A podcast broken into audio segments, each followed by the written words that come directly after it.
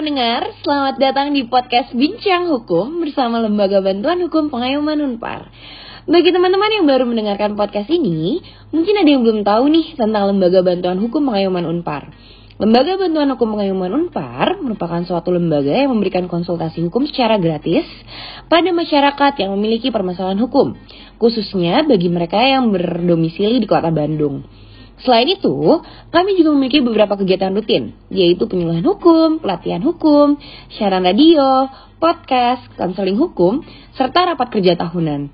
Berhubung saat ini kami tidak dapat menerima konsultasi hukum secara tatap muka, bagi teman-teman pendengar yang memiliki permasalahan hukum dan hendak melakukan konsultasi, dapat menghubungi kami melalui email di lbh.pengayoman@unpar.ac.id atau melalui media sosial kami untuk Instagram di @lbhpengayoman, Twitter at LBH underscore Pengayoman, dan Facebook di LBH Pengayoman.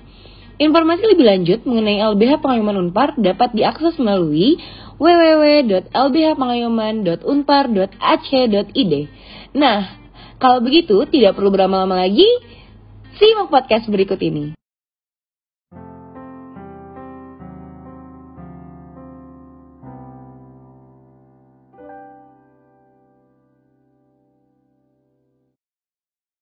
Halo pendengar podcast, kembali lagi bersama aku Gea di podcast Bincang Hukum bersama Lembaga Bantuan Hukum Pengayoman Unpar.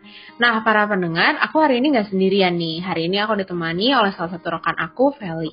Halo Felix. Halo Gea, apa kabar?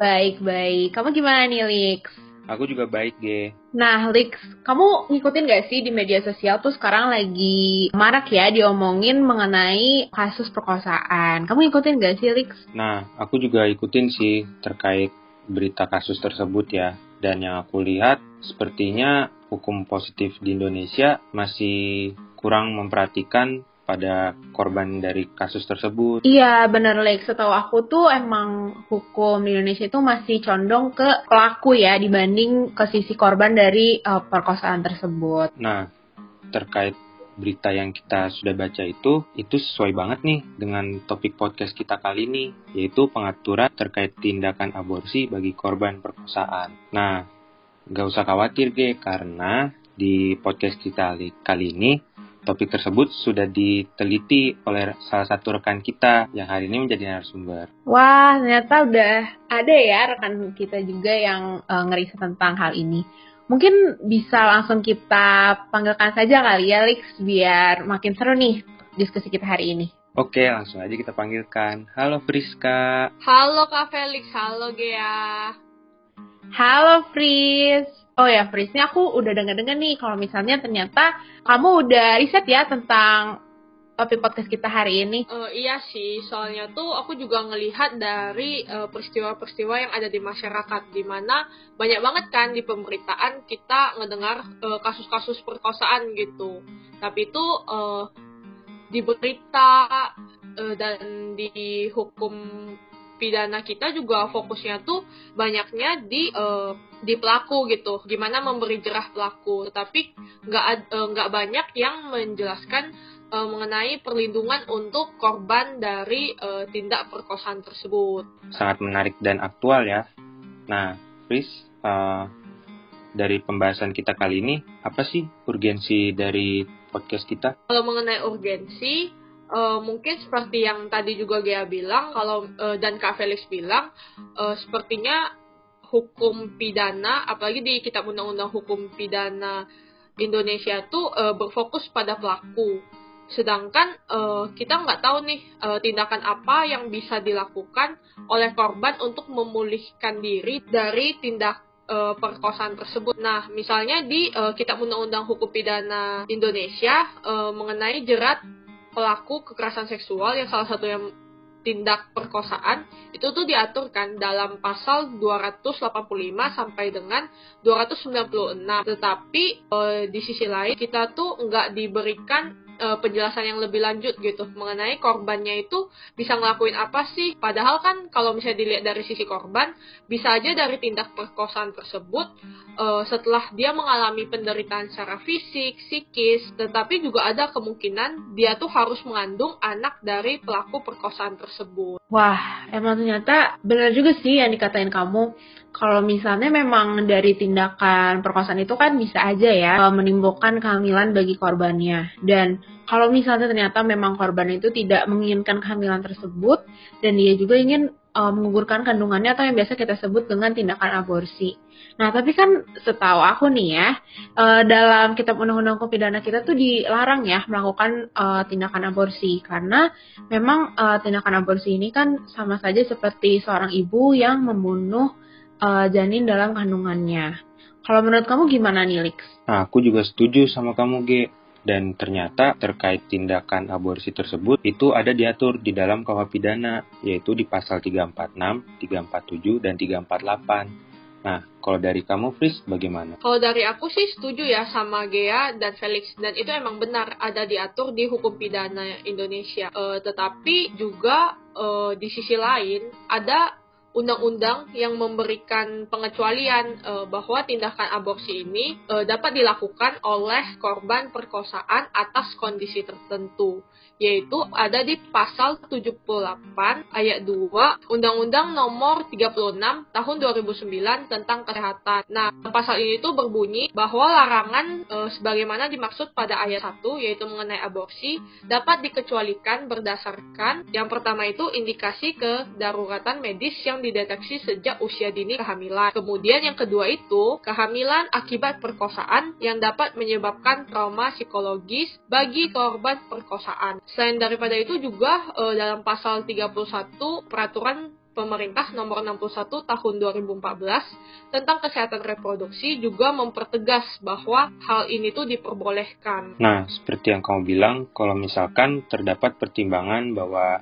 aborsi itu diperbolehkan. Dan tadi kamu juga udah menyinggung kalau misalkan hal tersebut diatur dalam pasal 75 ayat 2 huruf B serta ada dipertegas juga di dalam pasal 31 Peraturan Pemerintah Nomor 61 Tahun 2014 tentang kesehatan reproduksi. Nah, Fris, dari penjelasan kamu tadi, sebenarnya ada nggak sih ketentuan bagi korban pemerkosaan yang dapat melakukan aborsi? Tentunya ada sih kak, soalnya kan e, bisa juga semua korban perkosaan e, melakukan aborsi. Jadi perlu dicek dan dibuktikan dulu kalau emang itu tuh sesuai e, perundang-undangan. Yang pertama itu tentunya kita harus ngecek e, dan membuktikan kalau memang kehamilan itu tuh terjadi akibat e, tindak pidana perkosaan. Hal ini tuh dapat dibuktikan dari usia kehamilan sesuai dengan kejadian perkosaan yang dinyatakan oleh surat keterangan dokter dan juga keterangan penyidik, psikolog, dan atau ahli lain mengenai adanya dugaan perkosaan. Kemudian setelah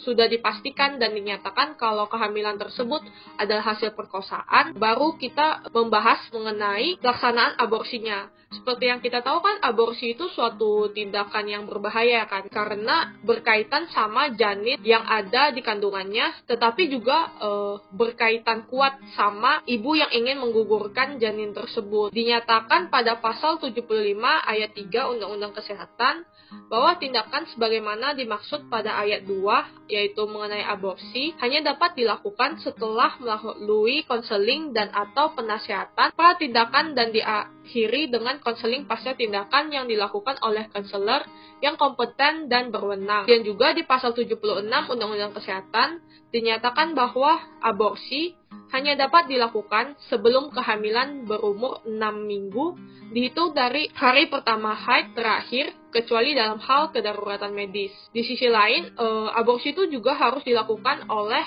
e, tenaga kesehatan yang memiliki keterampilan dan kewenangan dan memiliki sertifikat yang ditetapkan oleh menteri. Tentunya aborsi ini perlu uh, ada persetujuan dari ibu hamil tersebut gitu. Mengenai ketentuan-ketentuan lainnya mungkin uh, bisa secara detail terdapat di Undang-Undang Kesehatan dan juga di Peraturan Pemerintah tentang Kesehatan Reproduksi. Wah, Fris, ternyata uh, ketentuan-ketentuannya cukup rumit ya. Dari yang tadi aku dengar juga, ternyata uh, diatur juga nih mengenai tindakan apa saja yang harus dilakukan sebelum dan sesudah dilakukannya aborsi. Nah, aku mau nanya sih, Fris, kan kamu tadi sempat bahas juga ya tentang undang-undang kesehatan gitu. Nah, gimana sih penerapan pengecualiannya mengenai uh, tindakan aborsi yang diatur di dalam pasal 75 ayat 2 poin B dari undang-undang kesehatan di dalam praktek? Nah, kalau mengenai praktik, e, bisa dikaitkan sama efektivitas hukum dari tindakan aborsi ini. Karena dari ketentuan ini tuh memunculkan pro dan kontra. Karena di satu sisi kita membandingkan ada kepentingan mengenai eksistensi dari janin